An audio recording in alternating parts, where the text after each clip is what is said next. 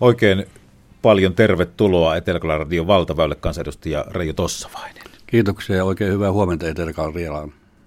Ja puolue on perussuomalaiset. Meillä vaikka eduskunta alkoi, kevätkausi alkoi viikko sitten tiistaina, niin valtaväylähän on ollut Etelä-Karjalan Radiossa jo vuoden alusta lähtien. Ja kaikki kansanedustajat ovat täällä, kun ovat käyneet, niin valittaneet, että kovasti on kiirettä, ovat käyneet kaikenlaisissa koulutilaisuuksissa ja esitelmöimässä ja tapaamassa vanhuksia ja vaikka mitä. Reijo Tossavainen, te olette kuitenkin viettänyt loman Kanarian saarilla. Eikö tule ollenkaan sellainen olo, että pitäisi seurata täällä Suomessa tapahtumia ja tavata ihmisiä täällä kotikonnoilla? Nyky-yhteiskunnassa niin sanottua etätyötä voidaan tehdä aika hyvin ja itse ehkä tein noin 3,5-4 tunnin työpäivää koko loman ajan, vaikka olin siellä kauempana. Oma tunto ei kolkuta. Ei kolkuta, että sitten kun täällä Suomessa on se 24 tuntia se työpäivä ja 7 päivää viikossa ja tuntuu, että sekin on liian vähän. Kansanedustaja Reijo Tossavainen, eduskunnasta on kuulunut jo monenlaisia asioita, vaikka viikko on vasta takana. Aloittaa vaikkapa tästä teidän eduskuntaryhmän puheenjohtajan valinnasta. Pitkään eduskuntaryhmän puheenjohtajana perussuomalaisilla oli Pirkko Ruohonen-Lerner, mutta viikko sitten valitsitte uuden puheenjohtajan. Hän on Jari Lindström, kouvolalainen 48-vuotias kansanedustaja. Ja muun muassa Helsingin Sanomat kirjoittaa tällä tavalla, että myyriksi Ruohonen-Lerner nimesi eduskuntaryhmän toiseksi varapuheenjohtajaksi nyt valitun Kai Turusen, Reijo Tossavaisen sekä Vesa-Matti Saarakkalan. Reijo Tossavainen, oletteko te myyrä? En. Kyllä me kai ihmisryhmään kuulun. Toimittajilla on tapana niin kuin käyttää värikästä kieltä ja tämä nyt on tämmöinen kielellinen ilmaisu, joka on pikkasen yliampuva. Toki pitää paikkansa, että toimin aktiivisesti tässä asiassa. Halusin, että meidän ryhmän johtoon saadaan henkilö, joka nykyistä paremmin pystyy ohjaamaan meitä eteenpäin. Olen verrannut meidän eduskuntaryhmän toimintaa jalkapallopeliin. Nyt me joukkueena ollaan ollut puolustuksessa oman maalin tuntumassa.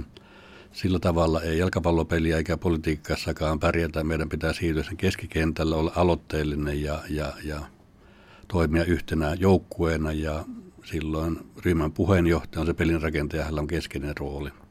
Kuuluuko tällainen myyrän työ politiikkaan, jos haluaa saada oman asiansa läpi? Minä en oikein tiedä, mikä se myyrän työ on. Se on kai pitäisi sillä toimittajalta kysyä, mitä hän sillä tarkoittaa. Mutta se, että me ryhmässä ihan avoimesti keskusteltiin, että miten tästä eteenpäin ja sitten avoimesti äänestimme ja sen lopputulema oli se, että Jari valittiin. Ei siinä ollut. Se oli hyvin demokraattinen ja avoin prosessi. Että jos sitä joku toimittajakin myyrän työnä, niin se on hänen mielikuvituksensa tuotetta se. Millainen henki tällä hetkellä perussuomalaisten eduskuntaryhmässä on? Poiketen median luomasta mielikuvasta, niin jos ajatellaan 4 suurinta puoluetta, niin perussuomalaisten ryhmän henki on kaikkein yhtenäisin ja sopuisin. Ehkä siinä osittain johtuu siitä, että meihin kohdistuu aikamoisia julkisia paineita, niin se luo sitten omalta osaltaan yhteenkuuluvaisuuden tunnetta. Nythän meillä on mielenkiintoinen tilanne eduskuntaryhmän puheenjohtajien osalta. Eduskuntaryhmän puheenjohtajalla on hyvin suuri merkitys. He ovat julkisuudessa todella paljon ja pitävät suuressa salissa puheenvuoroja runsaasti. Jari Lindström on siis Kouvolasta ja Jouni Bakman, SDP:n ryhmäpuheenjohtaja, on Savonlinnasta ja sitten Kimmo Tiilikainen Ruokolahdelta. Ja ei sovi unohtaa, Kai Turunen on meidän ryhmän varapuheenjohtaja, on Savonlinnasta. Koittaako kaakkoiselle Suomelle tai tälle kaakon kulmalle nyt paremmat ajat, kun näin siis merkittävää näkyvyyttä eduskunnassa saamme?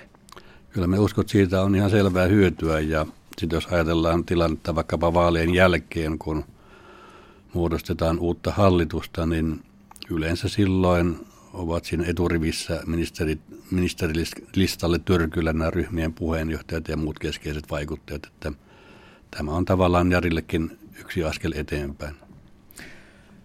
Eduskunnan puhemies Eero Heineluoma oli vieraana Ylen TV1 ykkösaamussa ja hän moitti kansanedustajia. Hän moitti muun muassa siitä, että siellä jatkuvasti räplätään kännyköitä ja tablettitietokoneita hivellään. Onko huoli näin iso, että se pitää tuoda julkisesti esiin? Kyllä se on, mutta oikeasti minusta suurempi ongelma on se, että moni tulee sinne ja painaa napin ja häippäsee pois. Eli saa vaan kirjattua, että on ollut istunnossa läsnä, mutta sitten häippäsee pois. Minusta se on paljon suurempi ongelma kuin se, että joku sattuu joskus tulemaan myöhässä. Tietysti kännykän raplaamisen voisi pistää vähemmälle, mutta toisaalta kun joku istunto kestää joku 12kin tuntia ja siinä jos kuuntelee 12 tuntia puheita samasta aiheesta, niin tekee mieli tehdä siinä sivussa jotakin muutakin. Eli mun mielestä pitäisi sallia kannattavien tietokoneiden tuonti sinne saliin silloin, kun tämmöinen pitkä keskustelu jostakin aiheesta. Ja kun useimmat arvaavat jo seuraavan puheenvuoron pitäjän puheen sisällön, niin tämmöistä, kun aika on kovin rajallinen, voi sen hyötykäyttää paremmin. Erilainen tilanne on sitten, kun joku tämmöinen tärkeämpi tilaisuus, niin kuin valtiopäivien avajaiset ja muut, niin silloin tietysti käytössääntöjen pitää olla tiukempia. Niin, Heineluomahan moitti kansanedustajia, muutamia kansanedustajia siitä, että myöhästyivät presidentin puheesta. Joo, siellä on huomattu, että muutamalla kansanedustajalla on enemmän hyvin tapana kuin myöhästä. Siinä mun edessä istuu oikealla Anni Sinnemäki, niin en muista tapausta, että hän olisi tullut ajoissa istuntoon. Hän on tapansa 10-15 minuuttia aina myöhästä. Mitä se kertoo kansanedustajista? No ehkä se hänen asenteestaan kertoo. Meillä siis vieraana valtaväylällä on perussuomalaisten kansanedustaja Reijo Tossavainen ja mennään seuraavaksi vielä vähän porrasta ylemmäksi, nimittäin tasavallan presidentti Sauli Niinistö on parhaillaan vierailulla Sotsissa ja hän siellä otti kantaa myös hallituksen säästöihin. Presidentti Niinistö muistutti Yle Uutisten haastattelussa Sotsin kisoissa, että väistyvä hallitus ei voi tehdä lupauksia seuraajansa puolesta ja odottaa, että tämä seuraaja näihin linjanmuutoksiin sitoutuu. Kuunnellaan nyt ihan tarkkaan, mitä presidentti Niinistö eilen Sotsissa sanoi. Sillä kokemuksella, kun minulla valtiovarainministerinä, pisin muuten Suomessa, niin enpä suosittele. Mä luulen, että seuraava hallitus Suomessa tietää varsin hyvin, että jotain on tehtävä. Mutta jos sille ikään kuin serveerataan valmiiksi, että te teette tämän silloin ja tällöin, niin se ei asiaa vie eteenpäin. Tämä on se mun mureni. Tällä siis presidentti Niinistö viittasi siihen, että pitäisikö tämän hallituksen tehdä kaikki säästöt nyt vai jättää osa niistä ikään kuin mentata seuraavalle hallitukselle. Minkälaisia ajatuksia kansanedustaja Reijo Tossavainen tämä presidentti Niinistön kommentti herätti? Olen samaa mieltä kuin presidentti Niinistö, että nyt ei hallitus saa juosta karkuun. On kannattava vastuuta, koska maan tilanne on todella vaikea. Se ei parannu yhtään sillä, että asioita lykätään eteenpäin. Tietysti hallitukselle vaalien lähestyminen on semmoinen paha asia, että halutaan tehdä vain hyviä päätöksiä, mutta valitettavasti ne ikävätkin päätökset pitää hoitaa ja hallituksen pitää kantaa vastuuta. Mistä nämä 3 miljardia euroa, mitä puuttuu, niin mistä ne napattaisiin? No itse ehkä suurimpana eränä, mistä voitaisiin tinkiä, on nyt meillä reilu miljardi, eli yli 1000 miljoonaa menee kehitysapuun ja tutkimusten mukaan suurin osa niistä rahoista häipyy lievästi sanottuna taivaan tuuli, eli ne eivät mene joko perille tai niiden vaikutus on hyvin vähäinen. Itse kannatan sitä, että suurin osa niistä kehitysapurahoista leikataan pois muihin tarpeisiin ja loppuosa käytetään tämmöinen kriisitilanteissa, niin kuin esimerkiksi Syyrian konflikti nyt, niin suoraan apuun sinne, jolloin saadaan apua sinne, missä hätä on suurin ja se hyötykin on suurin. Semmoinen perinteinen kehitysapu, mitä me on harrastettu, niin se suurilta osalta valittavasti on täysin hukkaan menevää rahaa. Eli miljardi kehitysavusta, sitten vielä 2 miljardia puuttuu. Sitten yksi toinen suuri erä, en tiedä paljon se olisi, riippuu miten se toteutetaan, on se, että nyt kun katsotaan eurooppalaisia valtioita, miten ne suhtautuu maahanmuuttoon, niin Suomessa tämä tilanne on kaikkein myönteisin maahanmuuttajan osalta.